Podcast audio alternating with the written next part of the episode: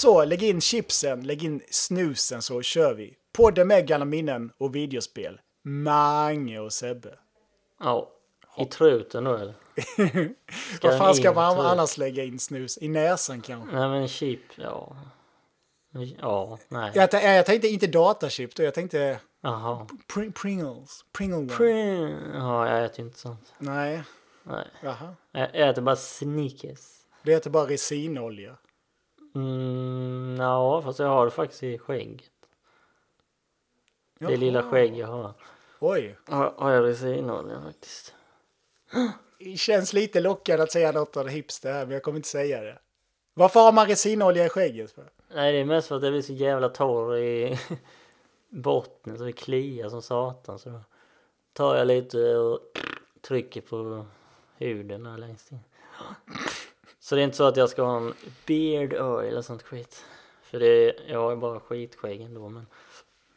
Ja, Skitskägg. sketskägg. Oj, ja. Du, jag tänkte, har du hunnit se den där Dracula du fick hem? Den? Eh, Eller så här, många av oss känner ju till den där Frankenstein-animen från 80-talet som Vendros, eller snarare då Ozon Media kanske, tog in och dubbade. Men de tog ju faktiskt in en greve Dracula också, som är betydligt mer obskyr än Frankenstein. Ja, tydligen. Jag hade ingen aning om att de hade gjort det. Men tyvärr inte på DVD som den andra, Frankenstein. Du fick väl den av mig, Frankenstein, på DVD? Ja, den kan jag säga, den Franken var rätt cool faktiskt. Den var faktiskt lite den. mer lik originalromanen av hon Mary Shelley. Fast Victor och hans fruga Elisabeth hade två störiga barn. Jaha. Men det var ju sådär som man vill att det ska vara såna gamla svenskdubbade 80-tals Hette de Frank och Sten, ungarna eller? Nej. Nej, de hette såna här, du vet namn som man kan tänka sig att de hette typ Victoria. Jaha. Victoria, typ så. Eller något sånt. ja. Men det var så här lite kul svordomar, du vet som man vill att det ska vara. Så här. Din smutsiga råtta och lite sånt. Men den var på svenska också, eller? Ja. Ja. Ja, Dracula. ja. har du inte sett den så? Nej, den jag har inte sett den för den... Nej. Ja. Ja, vi hittade den och så letade jag som en tok tills ögonen blödde som vanligt. För att man måste ju ha allt man hittar. Och så är ju allting rär och obskyrt som man vill ha också. Det går ju inte bara att köpa det liksom någonstans. Utan det ska ju alltid vara så här jobbigt att hitta. Men så hittade jag skiten eh, på VHS och nu har jag den och kassetten är inplastad så jag... Ja. Och jag har ingen VHS hemma. Ja, men är det inte, är det inte så att man kan bli lite besviken då när man ser att VHS är inplastad? Det är att man känner att den här släpptes inte typ 88 utan det här kanske är en utgåva som kom ut 96, Ja, alltså... 97. Jag hade ju velat ha hyrutgåvan kan jag ju säga men det här var väl det bästa jag kunde hitta liksom. Ja, nej jag har inte sett det men eh, den ska ju också vara så här. Det ska vara eh, naket i den och mycket blod och så. Så den vill man ju se. Ja, men det är rätt. Det är rätt när det är Mm. eh, vampyrer och sånt. Ja, och det var ju Vendors kanske vi sa men ja. Eh, så det, ja men det är kul om man hittar sånt skit. Ja, men det, på tal om Dracula och Frankensteins monster. Mhm. Kan inte du berätta lite om den här linjen som både du och jag minns från typ Eh. tidigt 90-tal? Du vet de som var lite större, som hade så här konstig platta på magen. Nej? Vad hette den linjen ens? Vilka pratar du nu om? Ja, de du har köpt. Jaha, de ljud. Jaha, okej. Eh, ja... ja det Vad heter ju, linjen? Ja, det är... Hmm, vänta. Eh, äh, fan, jag kommer inte ihåg. Det är Toy Island i alla fall. Som släppte massa sånt konstigt i början av 90-talet. Det fanns typ pirater med såna här ljud. Man rör liksom på eh, bröstet och säger de grejer. Eh, jag minns inte namnet på dem nu, men de släppte en linje med monster. Det var en varulv, en zombie och Dracula. Eller ja, han ser ut som Nosferatu. Och jag har hittat zombien och Dracula. Och den zombien jag fick hem, den funkade. Fan, det är sjukt. Är det verkligen sjukt? Ja, det är sjukt. Alltså, jag tror inte att batterierna är bytta ens för att det var liksom... Typ Men inte ens det fattade jag. För jag såg ju dem när jag var liten. Jag tyckte de kändes så här lite billiga. Mm. Ja, men det var ju det. Men det var alltså en talplatta det var. Ja. Hur aktiverade man den då? Nej, man var liksom... eh, Swipa. Man trycker, ja men typ. Nej men det är så här, jag vet inte, det ser ut som en liten solcell eller man ska säga. Man trycker liksom inte in någon knapp utan man bara nuddar med fingret. Det är väl någon sån, eh, rör, jag vet inte vad det heter. Skitsamma, den säger i alla fall zombie. Eh, det, är, det är fräckt.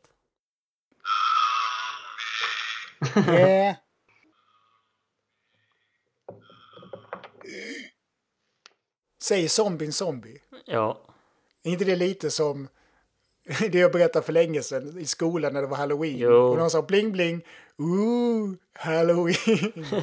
jo det är det, men det är coolt att den Ja, funkar. Ja. Så om någon har den varulven där med skinnjacka så kan de höra av sig. Du, jag ser den här. Som vanligt så, de får inte heta The Werewolf, för det är väl Universal. The Howler heter varulven, ser jag här. Men vad heter linjen nu då? Nej, det såg jag inte. Nej. Nu säger vi att den heter Voice Monsters. Voice Toys Monsters. Mm. Nej, den zombie jag köpte var liksom nyskick med kläderna och eh, det här bältet och allting. De är ju tydligen lite rär. Ja, men är det så att de är rare men ändå inte jättedyra? Som många sådana där lite... Ja, de är ganska dyra faktiskt. Men jag har lyckats hitta Blig. Ja, du har dina källor. då. Nej, men då blir det väl eh, okompletta grejer då väl, gissar jag. Man Ja. hittar väl inte de mox. Nej, nej. Och inga vapen till men i alla fall kläderna och det. Ja, men det själv har jag börjat kolla på den här Den lilla vampyren. Den gamla tv-serien jag fick på DVD av dig. Ja, Men det, minns jag fel, eller sa inte du att den var svensk? När jag fick den av dig? ah, tysk så. Ja, den är tysk. Eller kanadensisk. eller- De pratar engelska i alla fall. Ja, Men det man kan, jag har sett ja, halvvägs i alla fall. 13 avsnitt är det. Och det är ju det är typ som en gotisk variant av Karlsson på taket. eh, För det, det är en ånge då. Anton heter han. Anton. Anton ja. Anton. Och så kommer det in en sån där självupptagen uppblåst unge. Inflygande genom fönstret. Med krulligt hår. Eh, Som vill hitta på bus med den här killen. En sån skitstövel som Karlsson alltså. En riktig, ja men det är en skitstövel, det får man ju säga. Mm. Och han är Anton, han har faktiskt Cassie Grayskull stående på nattduksbordet.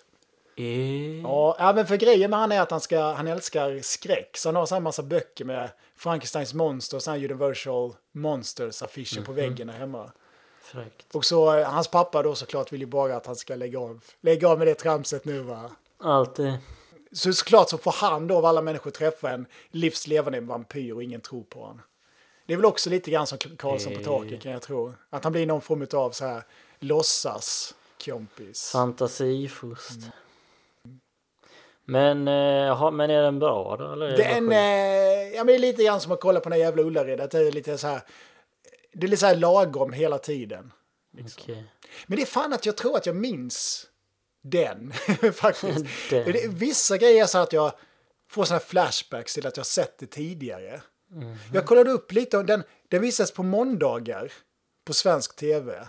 Från Mm. januari 88. Och den visades faktiskt mitt emellan Björnes magasin och Alf. Eh, Alf minns jag ju när den gick på tv. Ja, eller hur? Så den gick precis före där. Ja. Konstigt att jag inte minns den här. Ni kanske inte fick se den då? Att det var liksom skräck. Ja, visst är det konstigt för vi har ju såklart jättetydliga minnen av Björnes magasin. Och vi båda minns Alf. Eller jag minns i alla Mm. Ja. fall introt av Alf när han gick med sina jävla tassar där. Mm, ja. minns jag med. Och, Cos och Cosby. Cosby också. ja. Fan, alla kollade på Cosby verkligen. Jo, Tänkte att det är bra att de kan lyckas där ju. Det är fint. Han var ju läkare. sen var han en skitstövel. Han var en riktig skitstövel. Ja,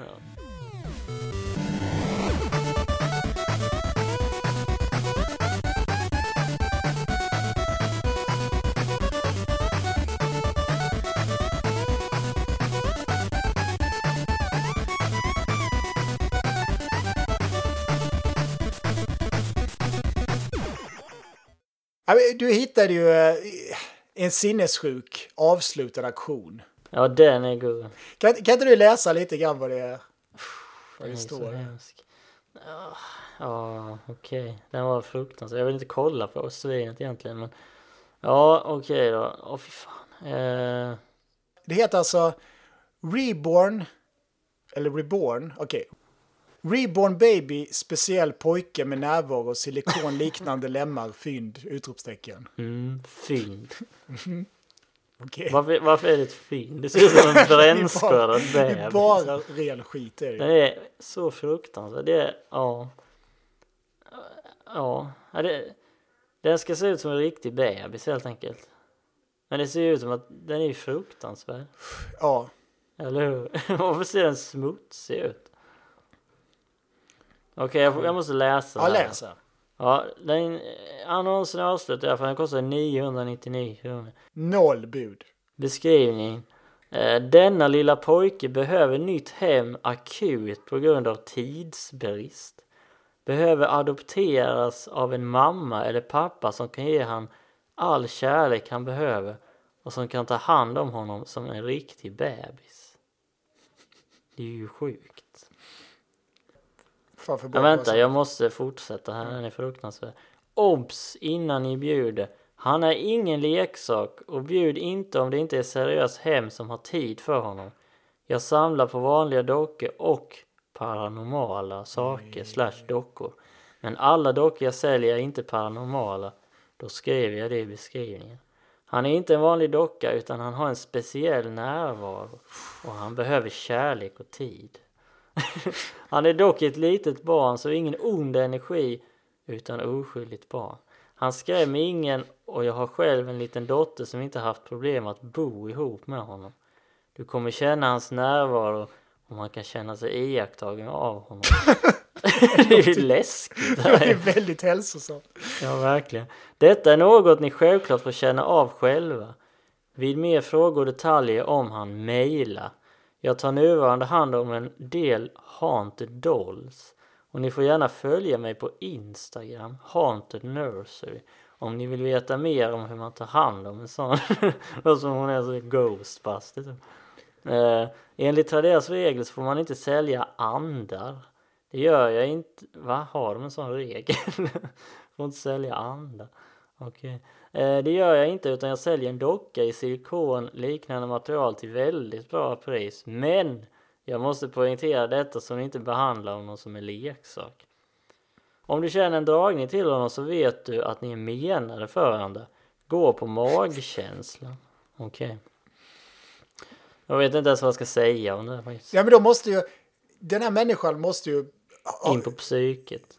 Lagt ja, men, måste in på psyket. Men det, när han ska lägga upp aktionen, eller hon lägger upp aktionen, så måste ju han eller hon ha tidigare lagt upp och skrivit den här dockan är hemsökt, men fått ett mejl av Tradera där det stod obs, obs, icke sälja andar. Vi har tagit bort din annons, man får inte sälja andra. Det får man ju talas om lite så här på Ebay, att de har sålt så här haunted Nintendo-maskiner och så ju. Jaha, det är mer vad jag vet.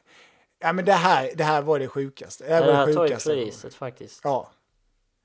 Dels så skriver han den är hemsökt, men också inte för att Ja. den är oskyldig. Fast nu, okej, efter jag läste det där och ser bilderna, då känns den ju verkligen läskig på riktigt. Vad står det? Armarna och benen är helt böjbara. Usch, den är så äcklig. Har Ja, kropp. Det ser ut som en död bebis. Ja, visst gör det. Uppstoppad bebis. Åh! Kolla sista bilden där när de demonstrerar hur böjlig den är. Fy fan vad äckligt. Nej, det var äckligt. Ser du den Ja, det var äckligt. Handleden Åh!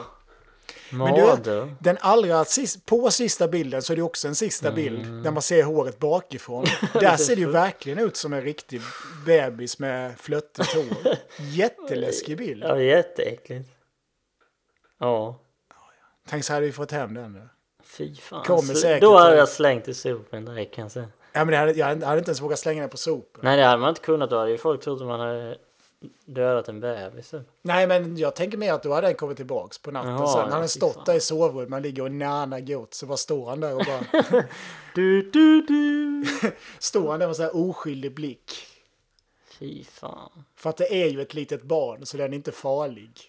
Men eh, Här var ju också äckligt. Här, här beskriver de ju också materialet. Vad är det för något? Så? Är handmålad av GHSP Painting och sealed dock avskavd. Armarna och benen helt böjbara för, för, dem, för de är i någon form silikon liknande material. Han har tyg kropp i mitten för en gosig och äkta känsla som en bebis. Hans hud är mot, va? Mo, måttledd? Mot, Motor. Masters of the Universe. är måttledd som en riktig bebis. Har rotad hår men sliten och avskavd även i bakhuvudet. Men det är meningen då det ska påminna om en riktig bebis. Är cirka se- eh, 45 cm lång och väger cirka 2 kilo. Känns precis som en bebis. Kommer med två par kläder och plus en snuttefitt och två leksaksbilar. Man kan köpa en nyfödd storlek på kläder så passar honom. Nej, nej, nej. Jag ska inte ha någon snuttefilt här inte. Jag fraktar han spårbart och försäkrar med skänk. Kan man verkligen skicka en sån med, med skänk? Inte Det det, låter- inhumant? Ja, visst. Det borde ju vara endast avhämtning då. Komma Ja, hem ja. till det där Haunted Dolls-huset där. Fy fan. Ja. Nej, det var fruktansvärt verkligen. Men du, på tal om Tradera, kan du droppa några andra sådana där halvkul eller lustiga formuleringar som brukar finnas med? Där. Eh, ja, ja, vi brukar ha kul. Och det, men det är just med figurer och sånt. Leksaker. Det är mycket sånt. Eh, men ja, men vi har inte snackat om det innan. Rymd? Frågetecken. Allt vad Ja, det är ju en klassiker. Rymd. För Det var ju en gång som jag var med. Vad var det för något som Det var sålde? ju typ en bajkemajs var det. Så bara Ja, det var- rymd? Frågetecken. Alltså inget annat. Bara, okej. Tänk totalt fantasilös. Ja, verkligen. Så när de flyttat hemifrån, se en bikermajs från Mars liggande Mm. där okomplett, lösa leder. Ja, ta en bild. Vad ska jag döpa den till? Rymd? Frågetecken. Ja. Och sen är det ju mycket sånt här också ju. ehm, eh, typ såhär plastprodukt, flerfärgad. Så är det typ såhär He-Man-figur eller någonting. Men är det inte som vi har över... Har det verkligen stått plastprodukt? Någon Nej, det gång? kanske inte har. Men det är såhär plastleksak. Ja, plastleksaker är så här klassiker. Men, och flerfärgad sa ju det. Det har vi sett. Mycket när det är Ja. typ serietidningar och figurer också så att de skriver så här Ja, på sista tiden faktiskt. eh, komplett, eller inte komplett kanske men parti, ja, parti också. Det är också ett sånt Ja, parti, ja. parti figurer flerfärgade. Flerfärger, ja. Det är så, eh, så här industritext typ. Det är nästan som att ett steg, ja industri, det är typ så att de skriver en pall, du vet sån här lastpall, så här, Ja. en pall figurer. Men det här flerfärgade, att man skriver det 2019 är obegripligt. Alltså det är så jävla 70-tal. Då det vare sig var en självklarhet att varken tv eller serieblaskor var i färg. Att man, för då kunde det stå Mm. på omslaget på serietidningen, så här, läderlappen, nu i fullfärg liksom. För att det hade varit i ja, svartvit de första 20 åren. Men nu, det är väl ingen konst, allt är väl i färg nu för tiden? ja, Väl? ja, ja, kanske inte, jo, det är det. Ja, men du, du eh, etablerade ju ett nytt begrepp sist jag såg dig. Jaså? Hyperhelvete. Ja, Hur definierar man ett hyperhelvete? men det är ju något som är fruktansvärt kass. Var det inte, jag vet inte ens vad det var jag sa som var ett Nej, hyperhelvete. men det var väl typ att du måste äta lunch innan du ska gå ut eller någonting. Ja, det var inte sånt. Nej, men det var väl att jag varit sjuk i typ tre månader, var inte? Ja, just det. Det är ett hyperhelvete. Men det var väl något bra sa du väl, att ligga inlagd på sjukhuset? Det gillar du väl? Eh, ja, ja, men jag, hade ju, jag var ju förkyld i typ tre månader. Hostade varje natt, ville ligga på soffan i flera veckor för att jag väckte alla och ja. Det var väl det som var hyperhelvetet tror jag. Men vad var det som var så gött med att ligga inlagd då? Inlagd sill? Ja, eh, ja alltså egentligen vill man, vill man inte ligga på sjukhus men den gången jag låg på sjukhus fyra dagar så var det ja, men det var något med det, jag vet inte, det var komplett frid bara. Så här, låg och kollade på Simpsons, blev serverad mat, fika. Det var lugnt och skönt. Lite som det här att man vill sitta hemma på eh, julafton och äta sushi. Ja. Dagen. Ja, men då kan vi väl ta och spela en bit väl? Ja. Dags för lite musik. Pokémon Guld och Silver kommer det ju handla om alldeles strax ja. Ett helt, helt annat spel till Game Boy Color var ju Metal Gear Ghost Babel. En fristående del i Metal Gear-serien som släpptes efter att första Solid-spelet rönt stora framgångar.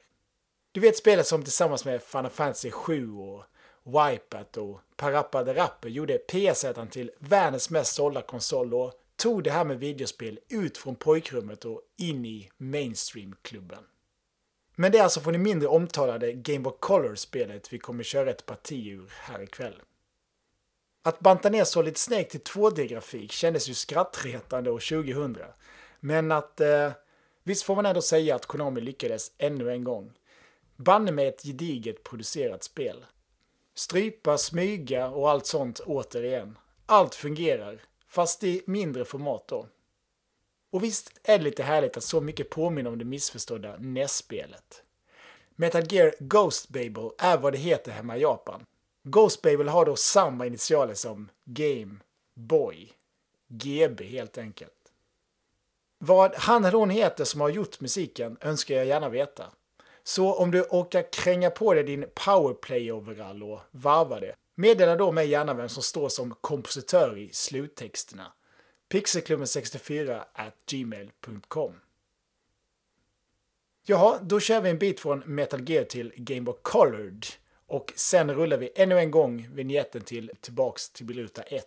Då ja.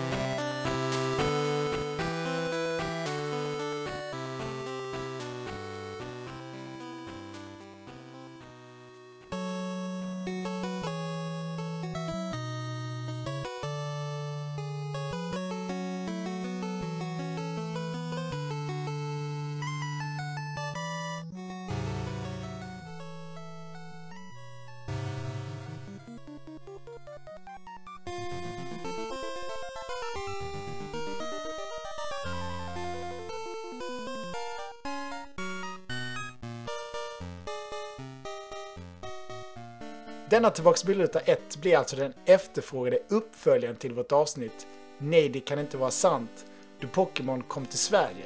Episoden som behandlade Pokémonernas första två år här. Idag fortsätter vi djupdyka i åren därpå, fram till en bra bit in på 2004. Fokuset denna gång kommer då såklart ligga på andra och tredje generationens spel. Guld och silver till Game Boy Color samt Rubin och Safir till Advanza. Men det blir såklart även lite snack kring krimskramset runt omkring skulle jag tro. Okej, var var vi någonstans när vi slutade sist? Jo, ganska exakt årsskiftet 2000-2001. Den första generationens spel hade ju släppts här hösten 99 och säkrat Nintendo till totaldominans på den bärbara spelmarknaden. Med snillrik marknadsföring och barnvänlig dock gedigen spelbarhet hade de sett till att varenda hushåll med knotting hade minst en monstertränare i familjen. Pokémon hade på drygt ett år blivit helt enormt i Sverige.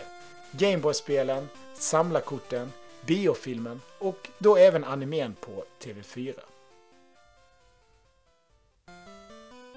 Den andra biofilmen, Pokémon 2 Ensam är stark, hade svensk biopremiär den 8 december.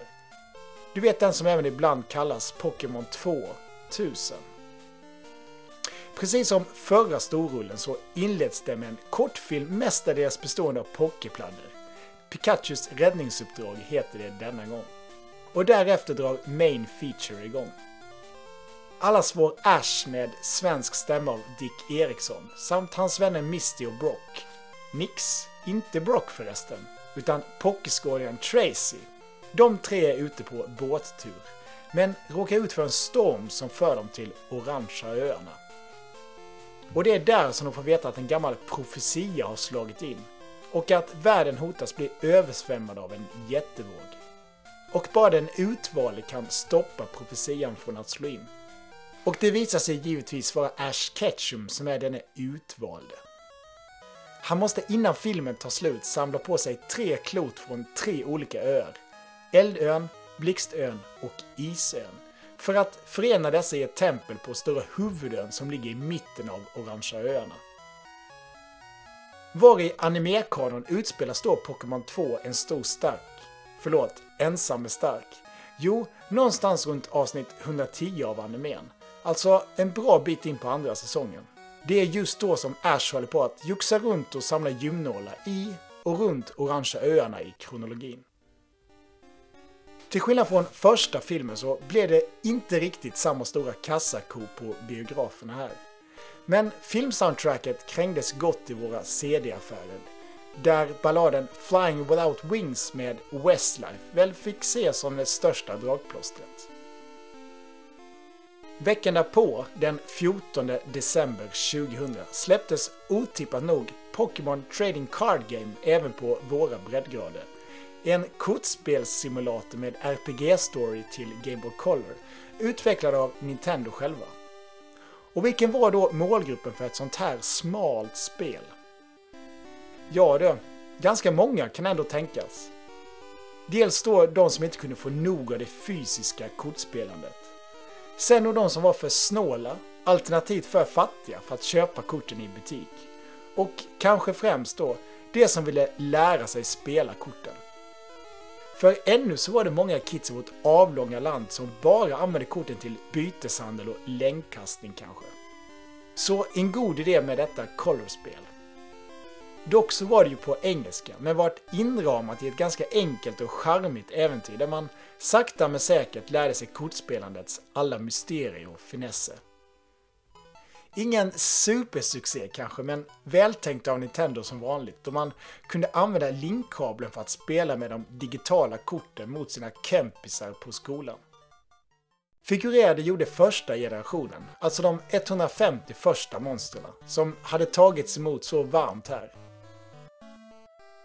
Det blev då jul och i Alvglans postorderkatalog, seriebutiken i Stockholm, kunde man beställa diverse manga-volymer med Pokémon-äventyr. Många var vi som hade blivit intresserade av just det här med manga och anime då. Just dessa år kanske främst tack vare Pokémon-serien på TV samt då Dragon Ball-volymerna som hade börjat säljas på Bokia bland annat. Och då barnbidraget hade förvandlats till CSN-bidraget på gymnasiet så var man ju lite friare att faktiskt kunna spendera någon hundralapp på någon mangavolym då och då. Mitt i kalla februari gav sig Mew on Tour ut på sin andra omgång.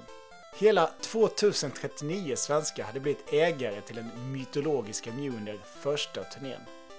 Och här kunde man då, genom att ha med sig sitt Blue, Red eller Yellow och stå i en ringlig kö, få en ny chans att få den mytomspunna krabaten övertankad till sin Gameboy. Det kan nämnas att tv-spelsbörsen i Göteborg denna gång slog rekordet 332 sugna pokertränare stod och väntade. Denna andra resa fokuserade främst på mellersta Sverige med starten 8 februari på BR Leksaker i Jönköping. Ja, just det, BR, det var ju när den gamla butiken fortfarande fanns. BR hade väl knappt öppnat på Eurostop i min hemstad Halmstad så istället då i Halmstad den 16 februari så var det lekcenter på Köpmansgatan som gällde. Jag minns att den gula pokerbilen stod parkerad utanför. Volkswagen Beetle var ju lite i ropet då med. Turnén avslutades på Barnens hus i Luleå den 25 samma månad. Vi läste och spekulerade kring kommande Pokémon Guld och Silver till Game Boy Color. Men innan vi såg röken av de spelen kom det underskattade Puzzle League till Nintendo 64 i mars månad. Den kassetten kommer du ihåg va? Ett smått genialt pusselspel i samma anda som Tetris Attack och utvecklat av NST, Nintendos amerikanska spelutvecklardivision. Enligt min smak ett så pass kul spel att det hade klarat sig bra även utan Pokémon-licensen. Men såklart så var detta extra krydda då. Då inte minst med tanke på att spelet var baserat på anime-serien och hade kära bekanta som Ash, Misty och Brock som man kunde välja att spela. Hela sex olika spellägen och flera av dem kunde man dessutom köra i 3D-läge där spelplanen roterade. Roligast såklart bidde det att köra två mot varandra. För att få riktigt höga poäng gäller det att lära sig göra chains och combos. Ett ofta intensivt spel som simultant kunde bjuda på lite meditativ avkoppling. Underbart enkel och lätt att begripa. Den våren kom även de nya samlarbilderna hit. Spelkorten som var allt Pokémon för många, många skolbarn i vårt avlånga land. Med Neo Genesis-korten så upptäckte samlarna för första gången Baby-Pokémonerna och nya Darkness och Metal-energierna för första gången. Du som hängde med lite grann i spelmedia då. Minns du den kortlivade tidningen Missil? Kanske minns du då att den våren kunde man läsa om en stundande titel vid namn Pokémon X. Ett spel som skulle utnyttja mobiltelefonen för att tillåta spelare från hela världen att möta varandra och slåss med sina monster. Vad tog det spelet vägen egentligen? Var det månne Pokémon X som blev Pokémon Go 16 år senare eller något? Jag hade gärna sett hur jag skulle fånga Pokémon med min gamla Ericsson GA 628. Mm. Pokémon 2 Ensam är stark hade svensk DVD-premiär den 4 april. Cirka 179 spänn på köpvideo eller 219 kronor för DVD-utgåvan. Men ännu skulle det dröja ett par år innan DVD-formatet sålde bättre än VHS-filmer i Sverige. Ingick gjorde både ett Pokémon-kort samt en förtitt på stundande Pokémon 3. Denna andra långfilm, som för inte alls för länge sedan hade visats på våra biografer, kunde man exempelvis nu köpa i prylshoppen i Bergsalas medlemstidning. Dessa uppslag var verkligen överösta med Pokémon-artiklar denna tid. T-shirts, soundtracks, rara spelkort, badlakan, mjukisdjur, allt. Två dagar senare, fredag den 6 april, hände det. Pokémon Guld och Pokémon Silver släpptes i Skandinavien. SCN. De enormt efterlängtade uppföljarna, nu i färg. Röd, blå, gul hade vid denna tid blivit det mest sålda RPG-spelet genom videospelens historia. Kunde nu denna andra generation verkligen vara ännu bättre? Jag minns att Bergsala hade en schysst slogan då i sin Club Nintendo Magazine. Att fånga är silver, att träna är guld. På www.pokemon-se.com kunde man hitta info om hur förhandsbokningen skulle gå till. Som billigast fick de här nya spelen att få tag på för 399 spänn. Som på spelaffärer som Gameplay.se om du kommer ihåg den butiken. Pokémon Guld Silver alltså, med 100 helt nya Pokémon att fånga. Och en enorm outforskad värld av knähöga buskage och dunkla grottor. Precis som förra äventyret så började med att man fick välja en start-Pokémon. Denna gång av en Professor Elm. Du kunde välja mellan grästypen Chikorita, eldtypen Syndakill eller vattentypen Totodil. Dessa två metallglänsande kassetter var smockfulla med nyheter. Nya Pocketmonsters, nya områden, nya attacker. Numera gällde det också att ta hänsyn till de två nya typerna Dark och Steel. Pokémon med dessa egenskaper var speciellt effektiva mot dem av typen Psykisk. Enligt många hade just dessa varit alltför överlägsna i förra spelet. En ännu mer betydelsefull nyhet var att Pokémon inte längre var könlösa, vilket betyder att Pokésex kunde uppstå. Och därmed blev det även Pokémonbarn, något som givetvis tog samlandet ett steg längre. Till exempel då så har ju alltid Pikachu varit liten och gullig. Tänk då en babyversion av honom. Och det var precis vad vi fick också i den storögde lille gynnaren Pichu. Men den tuffaste nyheten var väl ändå det här med den inbyggda klockan. Innan man började spela på allvar så ställde du in klockslag och veckodag. Och spelet fortsatte sedan hålla reda på detta. Ja, även när du inte spelade. Det betyder alltså att om man satte igång Pokémon Guld Silver klockan 7 på morgonen innan skolan så var grafiken verkligen morgon. Tog man sen och satte igång kassetten igen vid midnatt innan läggdags så kom man att märka att det var natt i spelet också. Lite coolt ändå det här med att vissa affärer i den här världen bara hade öppet vissa tider på dygnet. Vissa Pokémon, till exempel Hoothoot, visade sig bara när det var kvällstid och då gäller det alltså att göra sig beredd på några sena timmars speltid om du verkligen ville fånga den. Och sen då ställa väckarklockan igen för att vara uppe redan i ottan för tidig morgonjakt. För att fånga den riktigt svåra fickmonstren så var man såklart tvungen att duktigt använda Pokédexet och kartan. Vissa evenemang i spelet utspelar sig bara på vissa veckodagar. Om du till exempel hade missat en båt på onsdagen kanske du var tvungen att vänta en hel vecka i verkligheten innan du fick en ny chans. Visst kunde detta vara frustrerande men samtidigt så gav det Pokémon Guld Silver en mysig rytm och gjorde det ännu lättare att leva sig in i Pokémon-världen. Och spelet utspelar sig faktiskt i en helt ny värld, Johto. Än mer levande än Kanto i förra spelet. Här väntade nya vänner och rivaler. Spännande platser, som till exempel staden Goldenrod City, den stora Lake of Rage och de små öarna Whirl Island.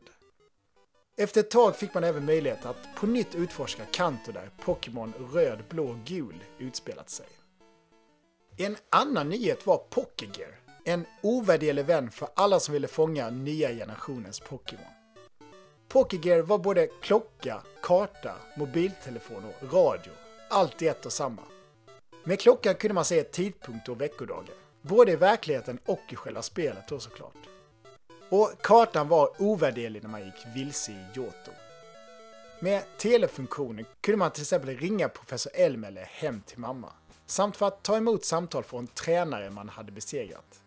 Ibland så ville de kanske ha en returmatch, ibland bara småprata lite. Och med radion kunde man få småhemliga ledtrådar om var vissa Pokémon kunde befinna sig. Och även höra blandade tips och tricks. Nu fanns även flera olika sorters pokébollar. Lureball gjorde det till exempel lättare att fånga vattenmonster medan Fastball underlättade jakten på Pokémon som försökte fly undan. Och om man tröttnade på att föda upp småmonster kunde man lämna dem till barnvakterna på Daycare Center. Dagisfröknarna där tog visserligen god tid på sig, men så småningom började ens Pokémon att utvecklas. Om en hona och en hane av samma art umgicks tillräckligt på Daycare Center kunde det hända att det låg ett ägg och väntade när man kom tillbaka för att hämta. Äggen kläcktes när man hade burit omkring dem på ett tag. I de flesta fall fick man då ett svagt monster som befann sig på artens lägsta utvecklingsnivå. Men några Pokémon, däribland Pikachu, fick istället avkomma som till en helt ny art, den redan nämnda Pichu då. Ytterligare ett tillägg var viruset, den smittsamma sjukdomen som kunde smitta vilken Pokémon som helst. Den gav egentligen inte någon negativ skada, men var väldigt smittsam.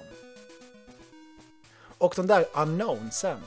Karaktärsdesigner Ken Sugimori förklarade att dessa skulle från början ha varit ännu mer alien-lika. Man skulle liksom inte kunna avgöra om de var livsform eller något annat. När utvecklingsstudion hade tagit fram de tre första så märkte de dock att unknown såg mer ut som bokstäver. Så berättar Sugimori i någon tidig intervju. Han berättar vidare då att det var då man bestämde sig för att ta fram just 26 stycken unknowns.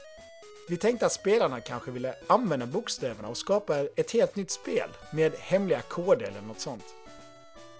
Kruxet var ju det att Pokédexet registrerar unknown i den ordningen man hittade dem. Så om man ville ha dem i alfabetisk ordning så var man tvungen att fånga dem i just rätt ordning då. Dessutom kunde man hitta samma Pokémon, fast i olika färger.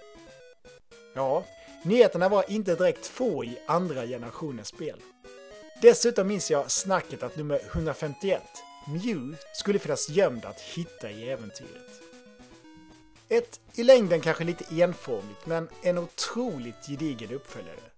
Betyget i Superplay den månaden blev en 9 av 10, med den något svepande motiveringen att ett måste för alla Pokémon-fantaster.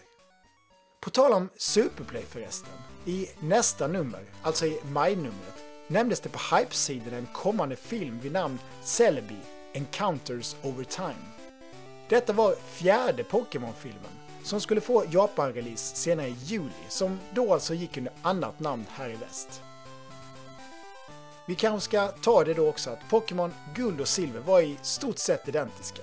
Det som skilde dem åt var att vissa Pokémon såklart då bara fanns i den ena respektive den andra versionen. Detaljer som olika titelskärmar och annorlunda text i Pokédexet var andra mindre viktiga skillnader. Jag vill dock understryka att om man följde branschtidningen Manuals listor back then så sålde guldversionen alltid lite bättre än silvret. Bergsala-klubbladet var noga med att understryka inför releasen att spelet inte bara var till för dedikerade fans, utan var för alla som var intresserade av äventyr och rollspel.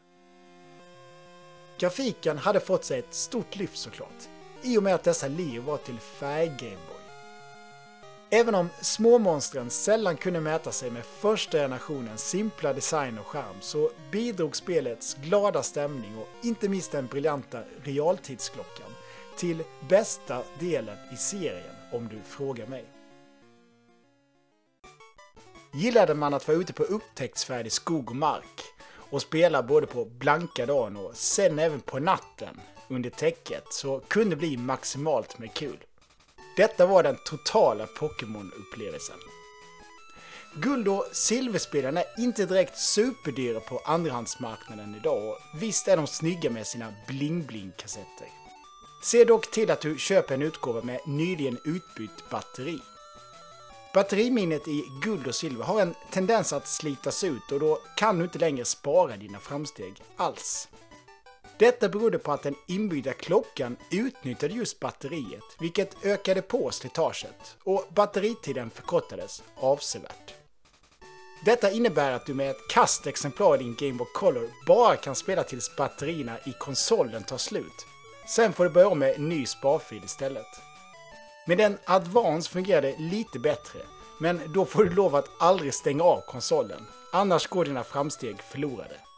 Ett sant hyperhelvete om man säger så.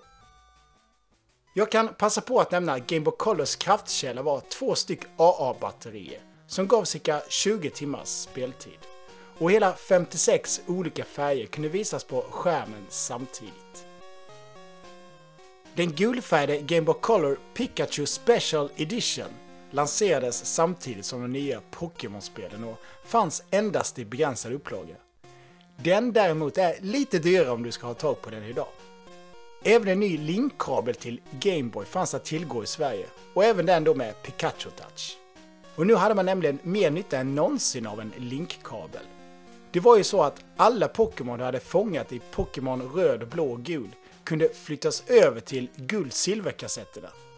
Och även tvärtom. De 151 första Pokémonerna kunde alltså flyttas från guld-silver till de gamla kassetterna när man hade fångat generation 1-monster i de nya spelen. Fredag den 4 maj gick Pokémon 3 Unknowns förtrollning upp på biograferna. Den såg jag först när den hade kommit upp på hyrvideo. Men jag minns att jag och mitt kompisgäng sa att det var bäst av alla tre Pokémon-filmerna vi hade sett. Den andra generationens monster var med lite mer denna gång. Och den obligatoriska förfilmen var just om Pikachu och Pichu. När filmen sen drar igång efter en överdos av pockepladder märker man redan i inledningen att det är lite bättre story. Vi får möta två arkeologer som söker efter den mystiska Unknown. Och det är under deras letande som en av arkeologerna blir infångad på mystiskt maner. Den ena arkeologens dotter, som heter Molly, lämnas då ensam utan vare sig en mamma eller en pappa. Det är först då som Anon uppenbarar sig och bestämmer sig för att vaka över henne. Men är detta bara av godo? Våra bekanta Ash, Misty och Brock involveras i handlingen då Molly önskar sig nya föräldrar. Pappan blir då en Entai, den legendariska Pokémon nummer 244, skapad av Unknown. Och då lilltjejen även önskar sig en mor försvinner Entai iväg för att hämta en mamma. Och Ashes mamma blir kidnappad. Ash och de andra försvinner då iväg mot den enorma byggnaden Molly, Entai och Ashes mamma befinner sig. Tätt åtföljda då av Team Rocket med Jesse, James och Meowth. Jesse! Och James. Team Rocket! Ingen kommer undan oss. Så ge upp nu eller bered er på att slåss. Ja, just det! Bättre, mörkare och coolare än de två första filmerna. Dock gjorde en försvinnande lite väsen av sig på bio i Sverige. DVD-utgåvan kan faktiskt gå för några hundralappar om du har otur. Inte minst om du prompt ska ha det här rara samlarkortet som medföljde i fodralet. Om du hade spelat guld och silver mycket så var det väl dags för en liten paus från allt vandrande. Om du kände för att sätta ihop block i olika färger och fånga japanska monster på ett helt nytt sätt så kom Pokémon Puzzle Challenge. Släppt av Bergsala den 7 juni, endast till Game Boy Color. Detta var lillebrorsan till Puzzle League till Nintendo 64. Båda handlar alltså om samma sak.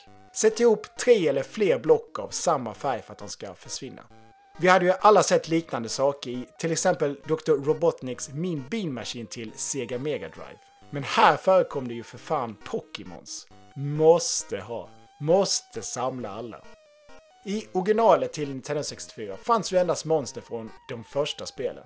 Men i Puzzle Challenge fanns alla favoriter från silver och guld med. Ett perfekt sommarspel 2001 för att göra hängmattan lite mer intensivt kanske. Och det var ju faktiskt från just det spelet som Pixelklubben 64s förra avsnitts musikpaus var ifrån. Det var nu höst och Guld och Silver hade under sitt första halvår i Sverige sålt nästan 100 000 exemplar. Pokémon 3 hade svensk DVD-premiär den 17 oktober 2001. Dagen efter såg releasen av en av de sista stortitlarna till Nintendo 64. Pokémon Stadium 2, som vi först kunde läsa skulle heta Pokémon GS, men namnbyte skedde alltså. Visst kommer då grejen med ettan. Premissen var ju samma här, att man med hjälp av tillbehöret Transfer Pack kunde tanka över sina vältränade pocketmonster från bärbart till tvn där hemma och då slåss med dem på stora arenor i fullskalig 3D.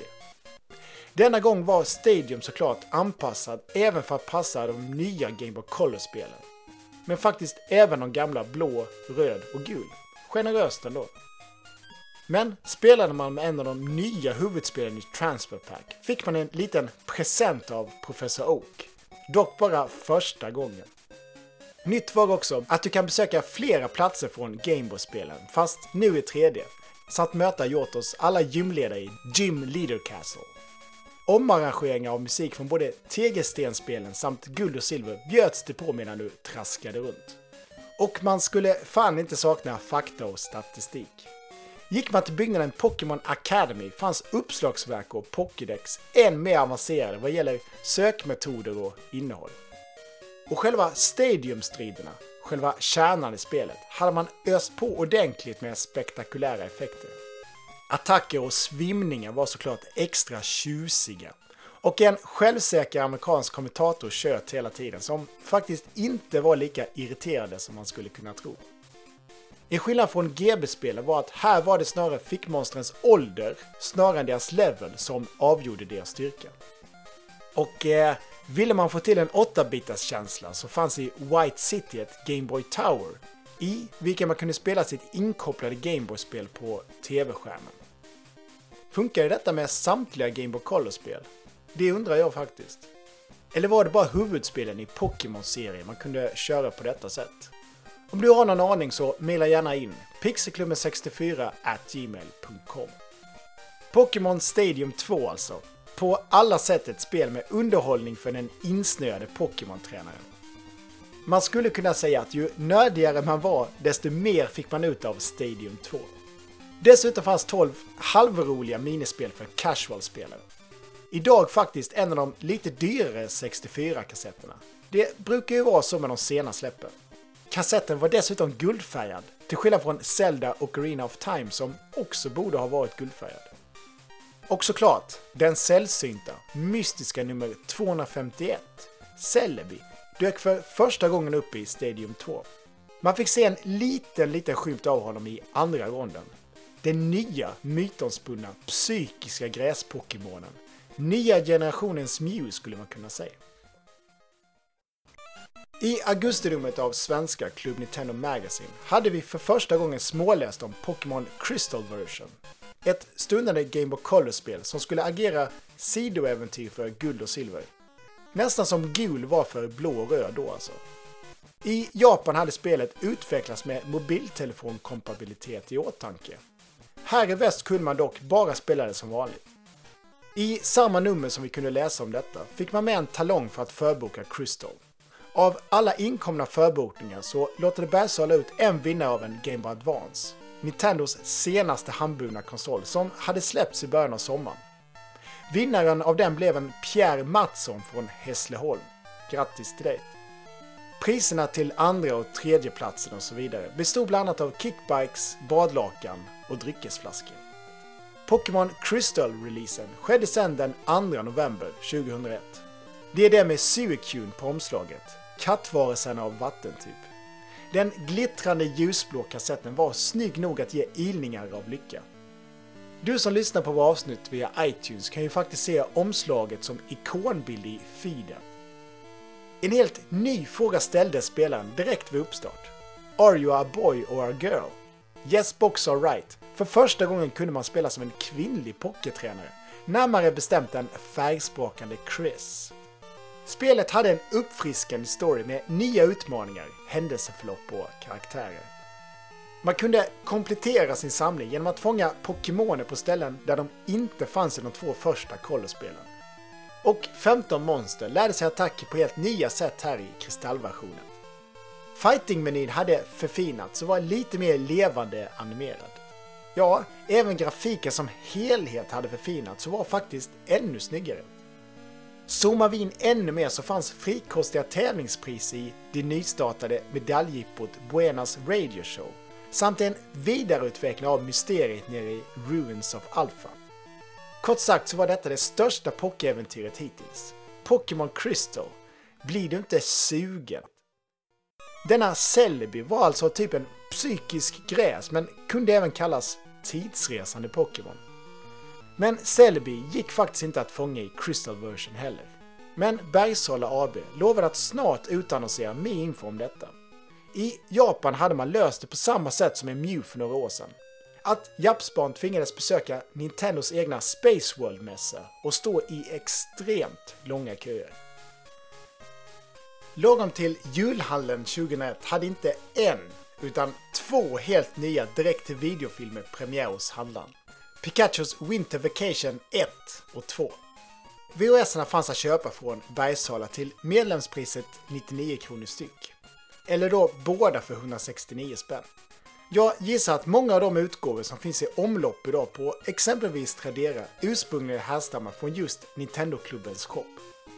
Ja, jag har faktiskt själv aldrig tagit mig tid att sätta mig ner och se Winter Vacation.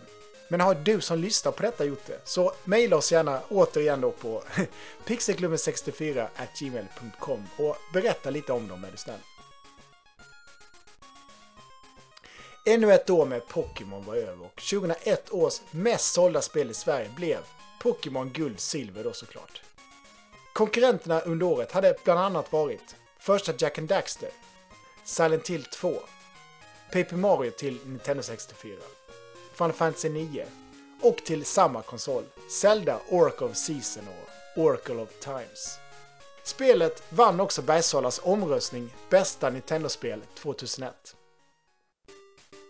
Precis i början av 2002 kunde vi läsa i Nintendo-klubbens uttryck att Pokémon Mini var släppt.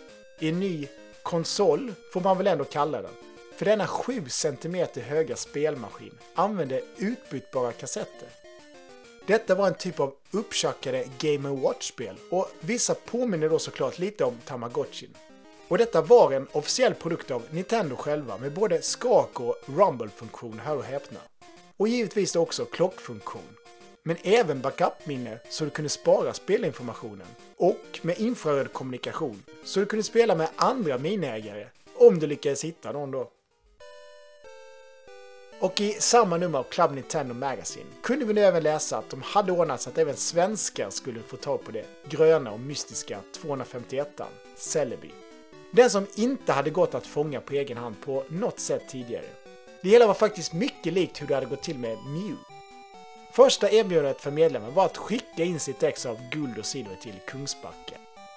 Och därefter följde då en gedigen turnéplan med överföringsmaskinen för icke-medlemmar. Pokémon Celebi Tour spann över 25 butiker landet runt med start i Göteborg den 11 februari och avslut på Gameshop i Norrköping den 18 mars. I samma veva hittade ännu en ny video ut på marknaden. Mewtwo Återkomsten. En film som inte hade visats på bio, men som berättar om vad som hände efter den första biofilmen. Då Mewtwo slogs mot Mew och återställde minnet på Ash och hans vänner. Den har jag däremot sett. Mewtwo och dess klonade vänner hade nu förflyttats till en ö i fjärran land och ville leva ostört. Inga Team Rocket eller Rockets onda ledare Giovanni. Men dessvärre hittar Giovanni gömstället och åker dit för att försöka fånga Mewtwo. Lyckligtvis upptäcker Ash ön och far dit med Misty och Brock och deras gäng av Pokémon såklart. Det blev lite väl mycket av Team Rocket-humor kanske, men filmen tog faktiskt även upp det här med klonade varelsers rätt att leva. Tänkvärt. Man måste väl nämna Super Smash Bros Melee också, som kom hit till GameCube den 24 maj. Den så mycket bättre uppföljaren med alla sina påskägg, olika spellägen, upplåsbara karaktärer, retroroliga troféer och 7 miljoner sålda ex. Det mest sålda spelet till den konsolen. Faktiskt några av de bästa spelstunderna jag ens hade till Nintendo GameCube. Det finns så mycket att säga om Super Smash Bros Melee. Men mer om den någon annan gång då kanske. Just nu nöjer vi oss med att säga att Pikachu och Jigglypuff var spelbara igen. Och nu fanns även Pichu och Mewtwo att låsa upp. Pokébollar kastades in på måfå i striderna. Snabbt som fan sprang man för att öppna dem. Och de var ju bara så kul. Ibland kunde det vara en riktigt kraftfull Pokémon. Men lika ofta kunde det vara någon totalt värdelös som man fick mitt under stridens hetta. Det hade faktiskt varit lite tyst kring Pokémon-febern ett tag. Men torsdag den 24 juli 2002, möjligtvis den 25 beroende på källa, såg då Bergsala till att Ruby och Sapphire, tredje generationens huvudspel, släpptes. Återigen var det dags att glömma privatliv och tidsuppfattning och ge sig ut på äventyr.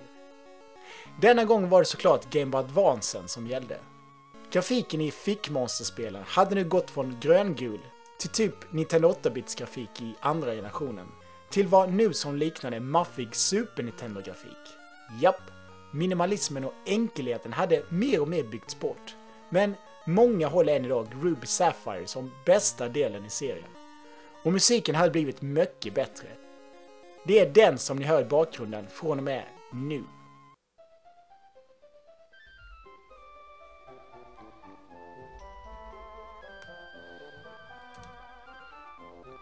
Efter professor Oak och Elm så hette nu nya mentorn professor Birch. Som vanligt fick man välja en av tre monster som start-Pokémon. Eldtypen Torchic, vattensötnosen Mudkip och för dig som föredrar gräs-Pokémon, den krokodilliknande Treco.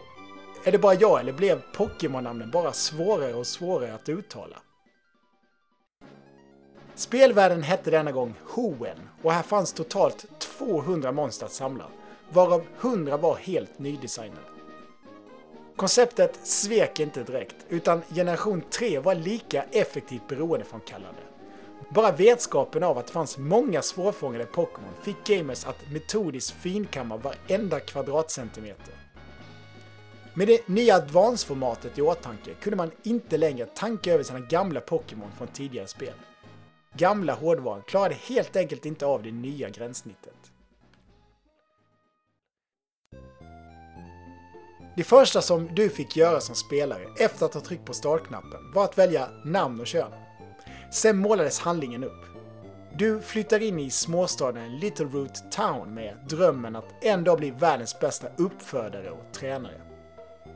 Som vanligt skedde då detta genom att samla alla minimonster, gotta catch them all, och slåss mot alla gymtränare för att komma åt alla troféerna. Det fanns en sidohandling som var olika i Ruby och Sapphire. I den förstnämnda så försökte Team Magma fylla världen med lava och Team Aqua ville förhindra detta. I Sapphire var såklart rollerna ombytta. Ja, handlingen var väl aldrig spelseriens starkaste sida, utan återigen så var det samlandet och tränandet som var essensen. Man märkte snabbt att menyerna och formgivningen var mycket mer avancerade och ville väl mer påminna om anime-serien tidigare delar. Inte mig emot. Pokémonernas läten var dock fortfarande samma som i första spelen. Det hade alltså nu snart gått fyra år sedan de första blå och röd släpptes i Sverige. Det här med klockan och dygnen hade inte längre någon betydelse som i guld och silver. Men ett nytt inslag i striderna var att man ibland mötte motståndare som krävde att man använde två Pokémon.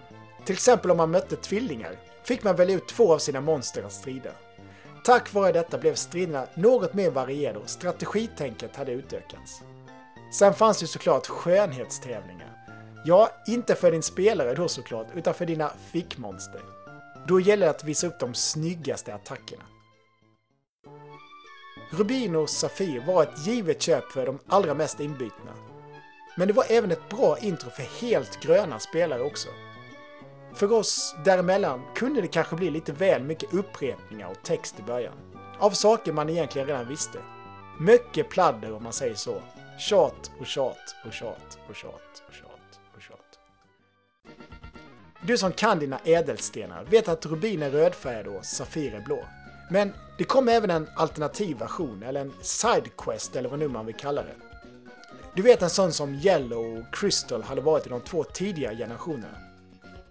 Men denna Pokémon Emerald kom inte till Gban förrän sena hösten 05, så vi tar storyn om den en annan gång.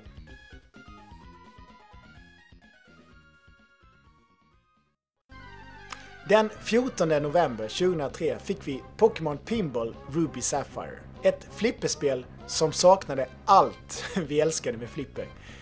Det vi hade kanske förväntat oss då var en kula som rörde sig något sånär realistisk. Kanske hade vi även förväntat oss intressant bräddesign. Att se ut som en julgran på väg att explodera av blinkande belysning. Men inget av detta fick vi. Musiken var heller inte vad man ville ha i ett flipperspel. Men värst av allt var ju det här med kulan. Att den var så förbaskat långsam. Den 1 januari 2004 visade TV3 första biofilmen klockan 10 över 9 på morgonen. Och direkt efter den körde de Pokémon 2, Ensam är starkast. Det måtte väl ha varit TV-premiären av den filmen. Eller ja, den kanske hade gått på TV1000 innan eller något. Och sen då med start februari, lördagmorgnar såklart. På den bekanta tiden 08.35 drog TV4 igång med animen igen. Efter alla reprisgenomgångar kändes det som vi kunde alla avsnitt utan och innan. Men nu stundade den nya animen baserad just på Ruby Sapphire-spelen. Ketchum heter jag, hela världen vill jag se Hur framtiden ser ut är omöjligt att förutse Om någonting går snett kan striden bli för svår Men om allt går bra så ska jag kämpa många år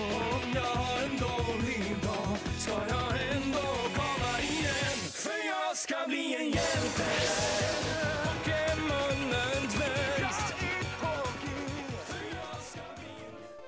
Den 2 april 2004 såg releasen av första Pokémon-spelet till GameCube, Pokémon Channel. Vad var då detta för något? Jo, som namnet vittnar om så skulle det vara lite som att titta på en Pokémon-TV-kanal. Ett jäkla märkvärdigt litet spel egentligen. I Pokémon Channel var du ägare till en barnkammare, i vilken det till att börja med endast fanns en säng och en TV. På väggen även en tom bokhylla samt en karta över världen utanför. Denna fick du möjlighet att besöka i en långsam stegrande omfattning. Och syftet med spelet var att hålla din Pikachu lycklig. Men det han oftast ville göra var att sitta och titta på TV. Det första som hände när man startade upp och slog på TVn för första gången var att man möttes av en glad professor Oak som gav en i uppgift att titta på första avsnittet av Pitch Bros, en tecknad serie med deckarhistoria. Detta var ett sånt spel där du först borde se till att klocka och datum var korrekt inställda på din GameCube. Vissa tv-program visades nämligen bara på speciella tider på dygnet. Desto fler tv-program man såg, desto fler nya saker fick du så småningom tillgång till. Här och var fick man som tittare hoppa in och göra små minispel. I dessa serier som alltså var in-game. Kanske då färglägga lite bilder eller svara på några enkla frågor om Pokémon-världen. Sen fanns det möjlighet att testa ett gäng minispel tagna direkt från de där Pokémon Mini jag nämnde innan. De där som var en blandning mellan Tamagotchi och Game Watch. Den största lockelsen med spelfan var väl främst det här med att det gick att flytta över en hemlig Pokémon från GameCube-spelet till Ruby Sapphire via advanskabeln. Visst var Channel snäppet billigare än gemene GameCube-spel, men hade väldigt avskalad grafik. Nästan som ett Nintendo 64-spel och recensenterna hatade på det. Det belönades exempelvis med en 3 av 10 i gamla favoriten Player One. De klagade på att spelet helt saknade substans och bara var till för de allra yngsta spelarna. Tomt på möjlighet och en snål produkt. Direkt citat. Ja, det hände mycket i Pokémon Channel, men det var fan inte ofta man fick vara med och bestämma. Ett bortglömt spel, med all rätt. Mer uppskattat var det Pokémon Colosseum till GameCuben, som började distribueras av Bergsala bara månaden efter, i maj 2004. Nypris 499 spänn som billigast. Som de flesta andra GameCube-spel på den tiden. Detta var som typ ett Pokémon Stadium 3, men med spelidén vidareutvecklad. Nu riktat främst till de som var ägare av Game Boy Advance-spelen Ruby och Sapphire. Här fanns ett enspelarläge, Story Mode, och ett flerspelarläge. De 100 första som förhandsbokade på Game fick en Colosseum-plånbok på köpet. Story Mode kretsade kring en ond organisation som förvandlat alla vanliga Pokémon till skuggversioner av sig själva. Som spelare skulle man skälla tillbaka dessa något vanskapta kreatur och ge dem kärlek och hjärta. Söthetsfaktorn var högre än i något annat spel i franchisen. Klubb Nintendo utannonserade en tävling. Den som innan den sista augusti hade omvandlat 21 stycken Shadow Pokémon på kortast tid. Det gällde att ta kort på tv-skärmen och brevskicka det framkallade fotot till Kungsbacka. Den som hade skickat in den snabbaste tiden vann ett valfritt spel ur hela Bergsalas sortiment. Inte illa, undrar om vinnaren fortfarande kunde välja på exempelvis Flintstones 2 eller Mr Gimbick. Panic Restaurant kanske? Eller, de kanske bara menade ur sitt aktuella sortiment. Den andra delen av Colosseum var då Battle Mode, där man kunde slåss mot datorn eller kamrater med sina insamlade Pocketmonster. Meningen var ju då, som sig bör, att koppla upp sig med sitt Game Boy Advance och tanka över sina tränade euro, sedan slåss i full glory med GameCube-prestanda. Ny höst, gamla fallande löv. Tisslandet och tasslandet på skolgårdarna må ha avslagit något, men vågen av Pokémon-stämplade spel hade inte direkt ebbat ut. För att göra den här cirkeln komplett ska vi nu börja avrunda denna tillbaks till bilruta 1. Med lite då om Pokémon Lövgrön och Eldröd som kom till Game Boy Advancen i oktober 2004. Detta var uppfräschningar av första uppsättningen spel, generation 1 till Tegelstens Gameboy. Dags att se om Gotta Catch Them All var lika roligt en andra vända. Första oktober var det dags. Leaf Green och Fire Red. På månaden fem år efter att Blå och Röd släpptes av Bergsala till den gamla klossen. Som jag sa i avsnitt 81 så hette de gamla spelen Röd och Grön hemma i Japan. Därav namnet Leaf Green. Viridian-skogens slummiga växtlighet. De böljande vågorna runt fiskeområdet Route 12. Allt detta fick vi en ny chans att njuta av. Vi var tillbaka i Kanto-regionen igen.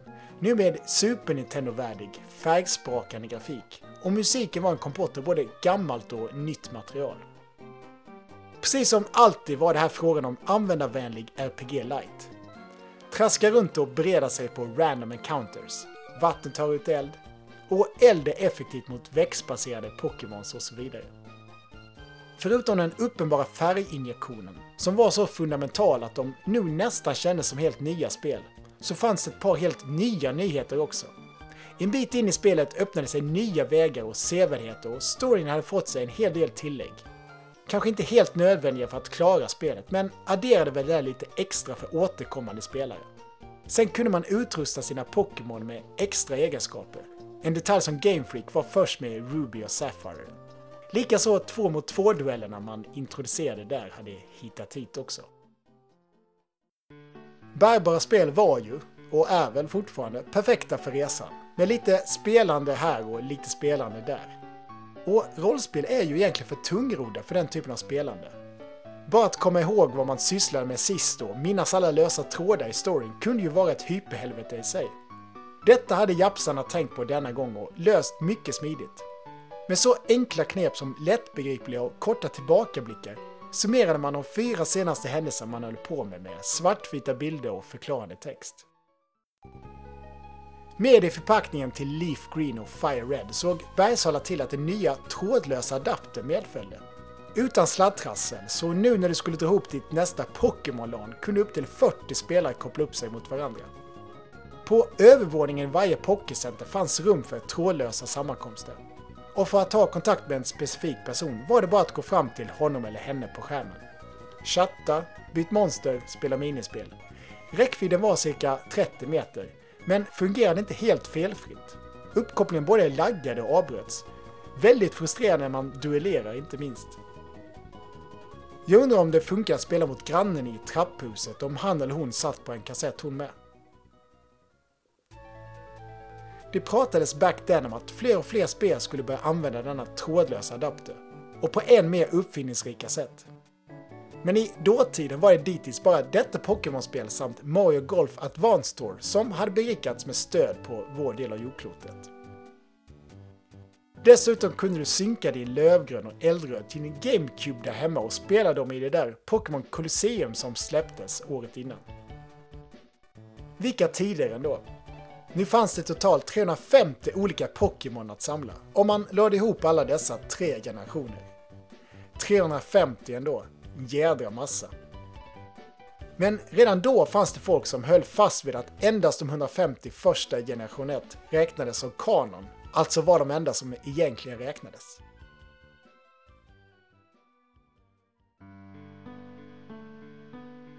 Då var det väl dags att börja släcka ner här i studion för ikväll. 2004 var över och precis i början av 2005 dök Pokémon officiellt magasin upp i tidningsställen. En tidskrift som fortfarande ges ut sporadiskt, eller ja, liknande diton i alla fall. Och där någonstans går väl även den nuvarande gränsen mellan nostalgiskt retro och, ja, nutid, där 2005. Runt hörnet stundade den fjärde generationens spel med Pokémon Diamond och Pearl till Nintendo DS, herregud. Ska det verkligen komma ett avsnitt om de spelen också? Ja, det får vi fan verkligen se. Sedan dess nutid, post-smartphone-eran och Pokémon-fenomenet har fortsatt varva nya tränare och samlare. Eller var Pokémon Go bara en fluga? Eller en Janma som fans av generation 2 kanske skulle säga? Jag vet inte längre. Jag har inte koll på mobilutvecklingen. Men kanske handlar detta fenomens framgångar om att vi känner igen grundkonceptet så väl. För att det bor inom oss. Samlandet är en ytterst mänsklig funktion. Något vi bär med oss, oavsett om vi gillar tv-spel eller inte. Det är lätt att se Pokémon som spel för barn, men upphovsmannens originalidé bejakade ett livslångt intresse. Det berättades ju i vår episod 81 att Satoshi Tajiris insektssamlande som grabb var roten till spelidén. Småkryp från hans uppväxt blev till fantasifulla skapelser. Och det är där som Pokémon växer och blir till ett metaspel. Lika viktigt och roligt att diskutera som att faktiskt spela. Där samtalet blir centralt för att förstå allt i spelet. Och skolgården kan lika gärna vara kontoret eller fikarummet eller andra platser där vuxna möts och pratar. Vilket fenomen ändå. Vilket punggrepp du höll om en hel värld med spelen, samlarkorten, animen och biofilmerna och all annan merch. Faktiskt ett sätt för barn att få nya vänner då i stort sett alla kids samlade på dem. Men lika ofta slutar det väl på fritidshemmet med avundsjuka, skrik och bråk. Skitsamma. Tack för ikväll och tack som fan för att du har lyssnat.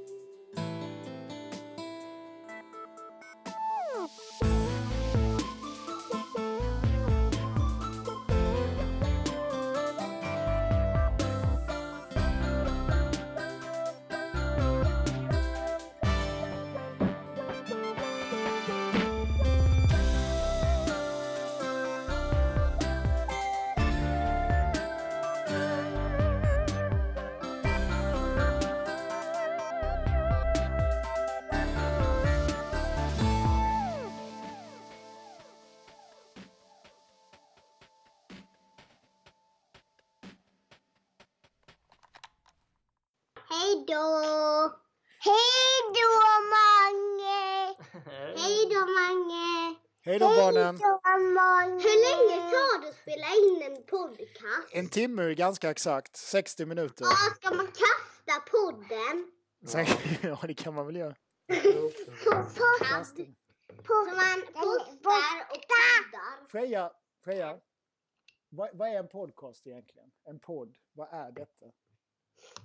Det är när man spelar in. Ja, det, kan man. det är som, eh, vad ska man säga, det är som YouTube fast utan video. Det är bara ljud. Och så är det två gamla gubbar som bara wow, wow, wow, wow, wow, wow, wow. Och ni, ni pratar så här. Nej, ja, din pappa pratar så. Jag pratar rätt fint. Jag pratar som man ska göra, förstår du. Nej, Mange, du pratar så här. ja, det gör jag väl. Mycket sånt blir det.